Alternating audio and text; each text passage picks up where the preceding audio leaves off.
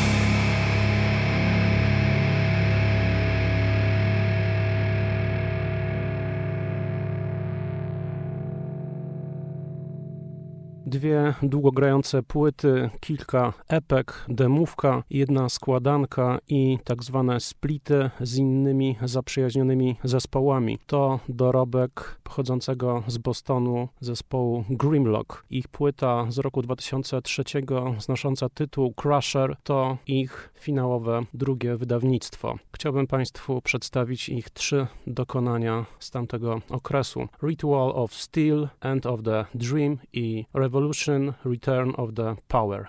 Grimlock.